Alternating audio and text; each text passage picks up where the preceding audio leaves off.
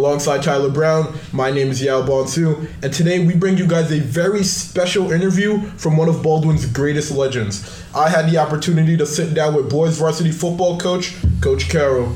Carroll took time out of his plethora of coaching responsibilities to sit down with me for an interview to discuss the team's season, some of his best alumni, his captain Trevor Watts, the Nassau County Hall of Fame, what he takes away from coaching, what he wants to be remembered for, and much, much more. I am honored to have been able to sit down with Coach Carroll for this nearly half an hour interview, but nevertheless, I'll keep you guys from waiting. Here is Coach Carroll. All right, and now, ladies and gentlemen, I'm joined by the legendary Coach Carroll. He is currently the coach of the boys varsity football team. Coach Carroll, how are you doing today? I am doing very well. I am very happy that you asked me to do this interview today. All right, you are our last full interview. It's an honor for me to be interviewing you today, and now let's get into it. So, your regular season is now over, and it's safe to say you guys didn't have the best season. Can you reflect on this past season in terms of the highs and lows that the team experienced throughout the season? Absolutely. Um, First of all, we started off on August 16th. It was a hot, hot August day, and we didn't have the numbers out the first few days that we wanted to. And then all of a sudden, everyone got there in time. And then we had our scrimmage against Hewlett, and we did well, and we got to see what the kids could do. And then we opened up against Massapequa. Um, Massapequa was a little bit better than we were this year. They were stronger than us.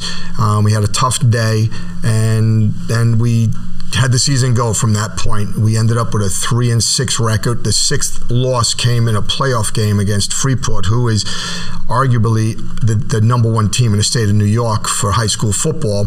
And the good thing is, and people may make a joke about this, but in the first quarter we played them extremely tough. Where the first time we played them, we didn't do as well. So um, the season we were looking for um, more wins, didn't happen, but it wasn't from lack of effort from our kids or the fact that they were out there working hard every day. When you guys had these down moments throughout the season, what were the moments that the team kind of bonded together and say like all right this is the time where we have to change what we're doing is not working we have to bond together as a team and really get going on the field um, well eh, what, what, what would happen is on a, like a weekly type of um, basis, I would say. I wouldn't say it a whole year, but the, the, the, the, young men on the team all understood when things didn't go well, and then other kids would step up and practice. Like, believe it or not, we had some kids, um, Daquan, did a phenomenal job this year as a scout team running back. He he took a beating in practice every day, but the fact that he went every day and said, "I am going to do the best I can do," helped our defense prepare each week for each game. So there are kids every week stepped up, and we switched a lot of kids in different positions just because they learned as the season went on. We had a lot of, I think, out of our starters, there was probably seven kids that hadn't played football in three years. Yeah, that's interesting. And now you mentioned Daquan, and along with him, the team has a lot of strong personalities, you could say. But how do you juggle all those personalities? They get they, they may get mad sometimes because they don't go, they don't get the ball enough or they're losing. How do you jumble all of that to ultimately bond the team together? All right, that was a great question because we had four running backs this year, and you know the four running backs could all play well but we were going on with the first two guys who are our two main running backs. And I say our main running backs because they were experienced and had success the year before. Um, Trey being one, and Andrew Dakota came back to football, and he was extremely quick. So those two guys are our two main running backs to start the year off. Um, Maurice stepped in as the season went on, and and Keon Wingate was always our go-to guy when we need an extra guy to block for us. So, um, and then when all else is done, and I don't mean in a negative way, but then Daquan would come in and clean up in a positive way, whether it was, you know, finishing a win or finishing a loss. So, but it was difficult because they all were not happy that they weren't getting the ball enough. But it's very difficult to spread the ball around to four running backs. Um, passing this year, we had obviously we have several good receivers on our team this year. Um, Isaiah being one of them, Kenny Ojikira another one, and it was tough to get the ball out to them. We didn't necessarily have the time for our quarterbacks to throw the ball as well as we would like, but that's because teams schemed for us every week and they made it difficult. Did that contribute to the fact that the team was a very run dominant team? Yes, absolutely, absolutely. Right. And, and obviously, and obviously, you are tasked with those hard decisions. You could tell that throughout the season. Maybe the receivers were getting upset because they weren't getting the ball enough. But when you have the talent in the backfield that you guys did, obviously you have to utilize it. But those are just one of the hard decisions that you had to make throughout the season. And another one was choosing the seniors that you wanted to honor at the end of the season. And one of them being Trevor Watts, who you chose to participate in the All Star game on Thanksgiving. Can you speak to me about how Trevor how much of an honor it was to see Trevor develop throughout the program in the past four years? Well, the first the first thing, yes, um, Trevor has been a three year starter for us. That's the only guy. Now next year there'll be a couple other guys, but they're still juniors. But Trevor came in as a sophomore, and we brought him up his sophomore year because all the running backs said that's the guy we ran behind on the JV team. So we came in and he started on the offensive line for part of the year, and by the end of his sophomore year, he was kind of playing both sides of the ball by the time he was a junior, he was our main lineman on offense and defense. And obviously, his senior year, because of what he did, he was picked as the, the, the lone full time captain of the team. And Trevor was the guy that kept the team together. When I mean that is when I needed something emailed out or text messaged out or whatever he does. I don't know the terms of all these things. Trevor would take care of it. He would stay in touch with me. Um, he would let me know when kids were not going to be there for you know various reasons, whether they were sick or they had family emergencies, they would text Trevor, and Trevor would get back to me. So Trevor was like the the fifth coach that we don't have, but whenever we need anything done, we go to Trevor. But he's also a, a quality young man. I mean, like he didn't miss practices. There was no problems with it. When things weren't going well, he didn't complain about it. He didn't blame anyone else. He took it on his shoulders and did what he had to do. So Trevor Watts earned that spot in the All Star game on Thanksgiving Day. And I'm glad you mentioned how you mentioned more of the stuff he did off the field rather on the field, which contributes to the whole player. Many people they want to point to the fact that oh, this player has a lot of skill, he should be the one that should be honored. But really, it's what they do off the field that contributes to success on the field. And now looking at that, Trevor Watts is only one of the many successful players that you've coached, from John DeBeek to Aaron Weaver to even Brandon Moore. Can you? How rewarding is it as a coach to know that you have coached these players who have went on to have success at the next level? It is the nicest thing in the world. Um, I've been doing this now in Baldwin for 32 years, and every year before the season starts and now this week these guys will call me they'll text me they want to know what's going on how are things going? Um, every one of them want to know what's going on with Baldwin football when it's good when it's bad what's the issue uh, how, how's the climate of nassau county football? But it's really really exciting perfect example was after we won our championship several years ago we were calling our alumni to donate the ring fund, if you will. So the first person I called was Brandon Moore. He at the time he was playing for the San Francisco 49ers. And I said, Brandon, we're doing this. We'd like to know if you'd like to donate a ring. He goes, Coach, just send me the bill. End of the story. Wow. Literally Wow. a week later, a $10,000 check appeared at my front door for the rings, and he flew in from San Francisco the night we had our ring presentation to present the rings. So that's a special person. And what it was was he loved the program. The one thing you'll get from all our kids that have played on our program is they'll always say the one thing I remember the most is my days playing high school football in Baldwin because the teams are always close, tight knit groups of people. is nothing like high school sports. Right, there is not. And people don't understand that. You can go to college on a full scholarship, but you'll always remember the guy who was right next to you on your soccer field, your football field, the wrestling mat, the basketball court. All of this, you'll never forget those days. That's what I try to stress to people. Like you could you could try to play sports in college, but nevertheless you're going there with a bunch of strangers. Like you in high school, you're playing with the people that you grew up with. You're not playing with somebody that you probably have to outplay because they got recruited harder than you. They're a five star, you're a four star. Like there's none of that in high school. It's simply your brothers, your sisters. You're just playing your hardest. But now looking at you now, you've been a Bruin since the 1970s.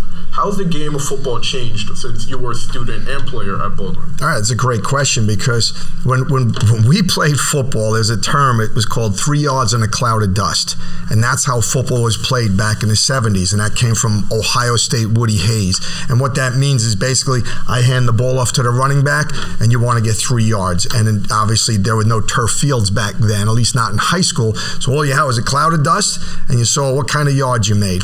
Um, football now has become what we call wide open field, where it used to be tackled, I mean, tight end to tight end. Now we spread the field. So your receivers are the whole 53 and a third yards wide. And there's teams that will run the ball in that formation, and there are teams that have passed the ball in that formation. But the difference is the 70s and 80s and even the early 90s was just hardcore running. And basically, it was just brutal caveman football. Now there's a science to the football, like um, analytics, if you will. It's a big thing. And even in high school, we use analytics and what's the right time and when to do it. So the difference is the field has opened up. They throw the ball a lot more. And, and you know, when you throw the ball a lot more, it, it's a different game of football. Like it's important to have big, strong linemen, but now you have to have fast linemen to keep the blocking going. And so, how have you adjusted your coaching style to adjust to that new era of football? Well, what I do is, and like at a season, and I'll, it'll be starting another two weeks. I go to clinics all over the country, and I mean all over the country. Last year, I spent a couple of days out at Stanford with David Shaw, and he has a wide open offense. But I like because he also runs the ball, so he runs a little bit of each. Um, I try to visit all the friends. I have a friend who's the running back coach at Villanova who runs the spread offense. So I speak with all of these guys, and the interesting thing is they say you need certain guys for certain positions. So that's the tough part is we have to then try to plug in our kids to fit the positions that we're trying to run in these offenses. It's not that easy. You know, like when people say we're running a certain offense, it's always good to have your best athlete running quarterback okay? Or if you're you're running a, just a power I offense, you want your best, strongest running back at tailback. So you have to fit in the position. Years ago, people say, I don't believe in that, but you have to because you have to do what personnel you have to make your offense and defense successful. And it's interesting to hear you've been coaching for over three decades, and the fact that you are still traveling to these clinics and still trying to learn. It shows that it doesn't matter how old you are. There's always stuff to learn when it comes to football. You can't know everything when you're coaching, and it's interesting to hear that you spend a couple days at a clinic all over the country. And you have been an assistant principal for elementary school, and you are now a physical education teacher for Baldwin. How have you managed to juggle these responsibilities while being able to provide for your family?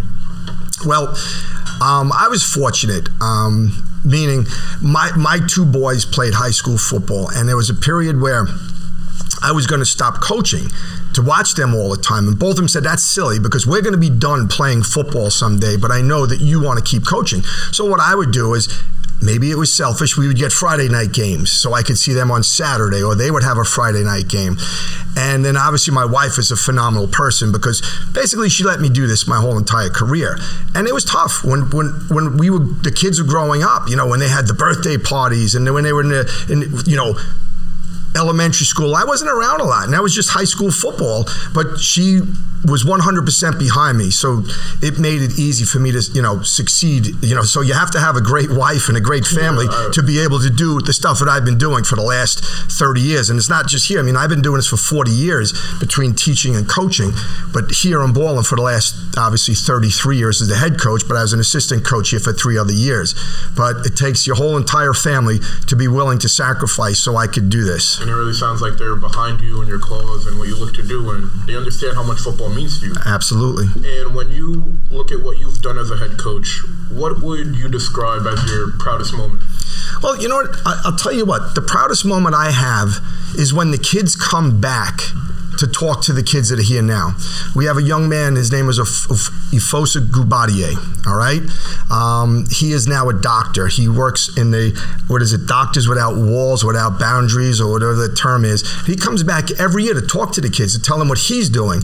Like, he, he runs a clinic in, in different parts of the world, and he explains what it is. But he also comes back and says, this is solely because of what I did here in sports. He was a great football player and lacrosse player in Baldwin here. I have another young man, Rich Simonetti, my 91 team. He donates money. If I need anything, he just says, Coach, just tell me what you need. And next thing you know, there's a check sent in the mail. I have Kyle McKenna, who's um, He's a coach now out in Seattle, but he played for me in 91 and he shares a lot of ideas with me. You know, like I hate to say it, my mind is still stuck with the old style football, so I have to talk to the young guys and say, share with me what I can do. And they say, this is what you got to do. I have Brandon Phillips, who has his own podcast with a couple other players from 91, and they, they plug Baldwin Athletics. So the, the nicest point is these people come back. Brandon Moore stays in touch with me. Aaron Weaver stays in touch with me. Ricky Manigat. I go down the list. I mean, literally, I've coached over 4,000 football players at Baldwin High School over the years. When you think about that, over 30 years, 40 kids a year, sometimes more. And when they come back, and they talk to your players or they want to know how you're doing, how's your family. That's the greatest accomplishment. Obviously, wins and losses are great. How many wins you have are great. But it's to see how successful these young men are that came through your program. That's the most important thing to me. And obviously, I, I know you look to bestow that upon your current players. You want to see them come back. You want to see them give back to the program that you pretty much breathed them in. I mean, I know you're not going to take all the credit because right. you're humble, but right. still, it has to be, it has to feel good to know that they started with your program and what you've built at Baldwin. It, it absolutely is. It's it's an amazing thing. Now, people don't realize this, but there are. I, will just give one example. The head coach at Massapequa was one of my players for four years, and when we talk, he was coach. I'm using the same stuff you use. We call it different things, and we may polish it a little differently, but it's the stuff you taught me. Kyle McKenna, out in Seattle. He says, Coach, there's a lot of plays that we still call what we called them here. Do you know these kids can name all our offensive plays to this day that we ran in all the games? They'll come back and say, Oh, you did the 47 double H.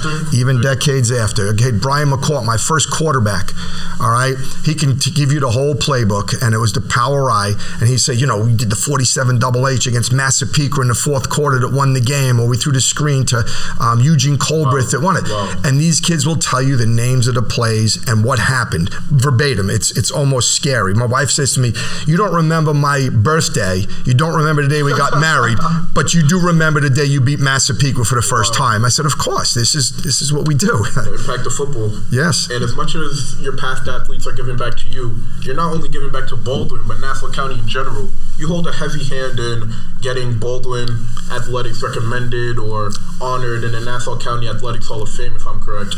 Speak to me about that experience and how much you have an impact on not only football players that come from Baldwin, but all athletes. Well, what, happened was years ago, they started Nassau County Hall of Fame. And the first year, my fault. I didn't nominate anyone because I wasn't sure what it was all about. And all of a sudden, I'm sitting there going, wait a second, we have kids here. And what I did was I started back when Baldwin football and when Baldwin sports started, not just the current people. I want to, we're going to work our way up there. Hopefully, I'm doing this a long time to get more people in. We're up to 10 people for Baldwin. We may be the highest number of people in the Nassau County Hall of Fame. But I, I was looking at guys from the 20s, like the first football coach that was not the first one, but he started in 29, George Craig. We got him in. But you know, it was interesting as a male football coach, and I say male, I, I, preface that because all of a sudden I saw that we have a lot of great young ladies that played sports in Baldwin here. We have a, a, a young lady. Her name was Alice Arden. She'd now be 110 years old today, but she was in the Olympics in 1936. She was on the same team with Jesse Owens and Lou Zamperini. Now, if anyone knows who Lou Zamperini is, I'll be really impressed. They made a movie about him. okay, okay. Well, as a, a trivia yeah. question, but my point is, I I find all of these people. So my first time I, nominated a woman, a woman, people go, "What? What's wrong with you?" I said, "Because Baldwin has just as many great female athletes as male athletes, and I feel it's important that people know what came from this." this place. As we sit here, we are sitting on a golf course. This used to be a golf course. The building that we're sitting in, this used to be the, the Milburn Golf and Country Club. And that's where this was. The, the high school football field was at Lenox School. It was at Steele School. It was, you know, so, I mean, it was all over the place. And to me, it's my passion, Baldwin sports in general. Obviously, I love football, but our sport program has been amazing over the years. Since I would say probably the first athletic teams we had in Baldwin was like 19, probably 16 or 17. We first was our basketball team and then our baseball team, and Baldwin football came in 1921. But that's a whole lesson onto itself. That could be a, a 10 hour podcast talking about the history of Baldwin sports. And the fact that somebody who's been a part of Baldwin Athletics for three decades is going like not even starting from when he was a student, but going back to at first when Baldwin even introduced sports and trying to get all these different athletes, trying to figure out who was the best from that year and trying to honor them. It's crazy, and then it's not only about the awards that we're getting, but the fact that you're letting people know these people came from Baldwin, like the framework. I mean, they went, they might have went on to go to NFL or the Olympics, but it started here within these walls, within the golf club, right. you would say. Right, so, absolutely. I mean, it's refreshing to know that and to get like a history lesson on that. So, and the fact that you're telling our listeners that not many people know. No, it's, it's, very beneficial. But now, moving over to you now, you are a New York Jets coach of the week, four-time Conference One coach of the year, one-time Nassau County coach of the year, winner of the National Football Foundation Award for contribute contribution to amateur football, have produced 75 all-county talents. How much have these honors meant to you, along with I forgot, along with the people that you are nominated to the Hall of Fame, along with the football players who have won on a play, play pro, how much have these honors meant to you? And do you believe there is more for you to give back to the world of football? Well, one, yes, absolutely. I think I think even when I decide to retire from Baldwin, I'll always be plugging for Baldwin football, absolutely, and for football in general. Um, what I like about the awards, it means that everyone accomplished. You know, it could be Steve Carroll's name on the award, but I realize everyone on that field is what made us successful. And I'm including all my coaches. I have some phenomenal coaches. My brother Richard Carroll has been with me the entire time for the 33 years that we've been here together. Then Frank Esposito, Rich Carroll was the captain of the 1973 football team. Okay, Frank Esposito was on that team, but he was the captain of the baseball team at that time. Obviously, everyone knows Coach Catapano. Yeah. So I got three of the greatest, finest men that you could have as role models and as players or role models to the players, and they're all from Baldwin. Now, Coach Catapano's not, but he's been here long enough, and he's obviously he's cut his teeth on how good he is as a coach. But we have great people. So when I look at those awards, I look at my 1991 football team and I say, these guys were the ones that helped me get to this point. It's not the one team, it's all the teams that got us to this point. And it's constantly building the program and making the program better. And every time you get an award, if you're silly enough to think it's because of you, you're in the wrong business. And it, every time, anytime we mention anything, it's always do you remember those kids? And I could name kids almost from every team, believe it or not, in the 33 years, and, and what their their impact was on us. And even when we don't have a good year, there's still great impact what these kids do for the program. And it's, it's crazy. Like hearing you hearing you like explain all of this, it's greatness personified, you could say, pretty much. Because the fact that you have given your blood, your sweat and tears to not only football, but to Baldwin in general, that is something that's irreplaceable. Even when you leave, you're still going to be involved in Baldwin athletics and the community. You want to, you could say, like, you've get it, you've got people into the Hall of Fame, but it's safe to say, as humble as you are, you are a Hall of Famer yourself. So my next question was going to be, tell me what football means to you. But I'll just say, what has Baldwin meant to you? Well, Baldwin's everything. My family grew up in Baldwin. Um, when I say my family, my father played on the 1948 Rutgers Cup football team. My uncle played on the 1939 county championship team. My other uncle played on the 35 county championship team. So it's in the blood. Now, as corny as this may sound, after dinner at my house, we would talk about Baldwin football because my father was a big advocate of Baldwin football. My father was a school board member here for 20 years in Baldwin. This is it. This is this is where I want to be. I had many chances to leave Baldwin football to go to local colleges. And I said, why would I do that? This is where I belong. And this is even, people still say to me, why aren't you retiring? I said, because I still feel like I have something to offer to the kids in town and to the Baldwin football program. And that's, you know, pretty much where it is. It's right here. And I can tell you, even when you're done coaching, you can say you're retiring from coaching, but as long as you're giving back to Baldwin, as long as you have a heavy hand in Baldwin athletics, you're pretty much immortal when it comes to Baldwin. But my last question, you can answer this any which way you know how. When it's all said and done, coaching wise, or being done in the community of Baldwin, or whatever you want to call it, what is one thing you want your former players, colleagues, and other meaningful people to remember what as to what you brought both on and off the field. The only, the only thing I would ever ask is that the people that that I was fair to everyone. You know, like I'm not going to sit here and say there are not kids that you have better relationships, but I, I, I walk down the hallway and I'll say hello to every kid in the morning before school. You know, I, I just want people to realize that this is what I like doing. I, I love the kids here. I love everything about it, and and just that I'm fair. You know what I mean? Like th- there are some kids that'll disagree with that because they didn't carry the ball enough, or there's some kids that'll say, well, I didn't make all whatever. But you know what? In the end, I'll always be your friend, and I'll always be there for you. So. Now that is something I like to hear. And now. That is the end of our interview. That was Coach Carroll, 19th all time in wins by Long Island head coach. Career record of 166, 120, four ties, 57.9 win per, winning percentage. I don't think, did you know that? I didn't know that. Right. And somebody who breeds Baldwin 24 7 and forever a Baldwin Hall of Famer, if not a Hall of Famer on Long Island. Coach Carroll, thank you for joining me. It was a real honor. I've, I've interviewed, I've done five, six interviews on the show already, but none of them were as special as that, so I appreciate it. Well, thank you very much, and this was a great day. Thank you. Thank you. And that was Coach Carroll, one of Baldwin's greatest legends. It was an honor to sit down with him for this interview. If you guys didn't get a history lesson from that, I don't know where else you guys will get one. That was simply a Baldwin social studies class, to say the least. But nevertheless, Coach Carroll, thank you for joining the show. I appreciate you taking time out of your schedule. And although you play a heavy part in the Nassau County Hall of Fame, there is no doubt that you will be in the Hall of Fame yourself one day. And on that note, that does it for this episode of the Baldwin Bruin Sports Podcast. We appreciate you guys for listening, tuning in, sharing it. We appreciate it all. Be sure to tune in with our next episode next week where we have our boys varsity wrestling winter season preview. Coach Murphy and Ruben Jovel join the studio to talk all things for the upcoming season. Be sure to stream us everywhere Apple Podcast, Spotify, Google Podcast, Stitcher, YaoBonsuSports.com, and the Baldwin Union Free School District website. We appreciate all the love, and we'll see you guys next week.